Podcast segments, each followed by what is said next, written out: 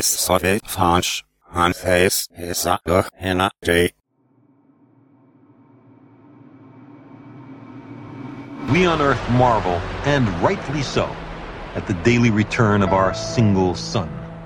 But from a planet orbiting a star in a distant globular cluster, a still more glorious dawn awaits.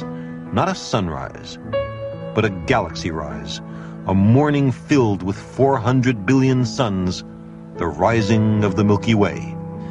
An enormous spiral form with collapsing gas clouds, condensing planetary systems, luminous supergiants, stable middle-aged stars, red giants, white dwarfs, planetary nebulas, supernovas, neutron stars, pulsars, black holes, and there is every reason to think other exotic objects that we have not yet discovered.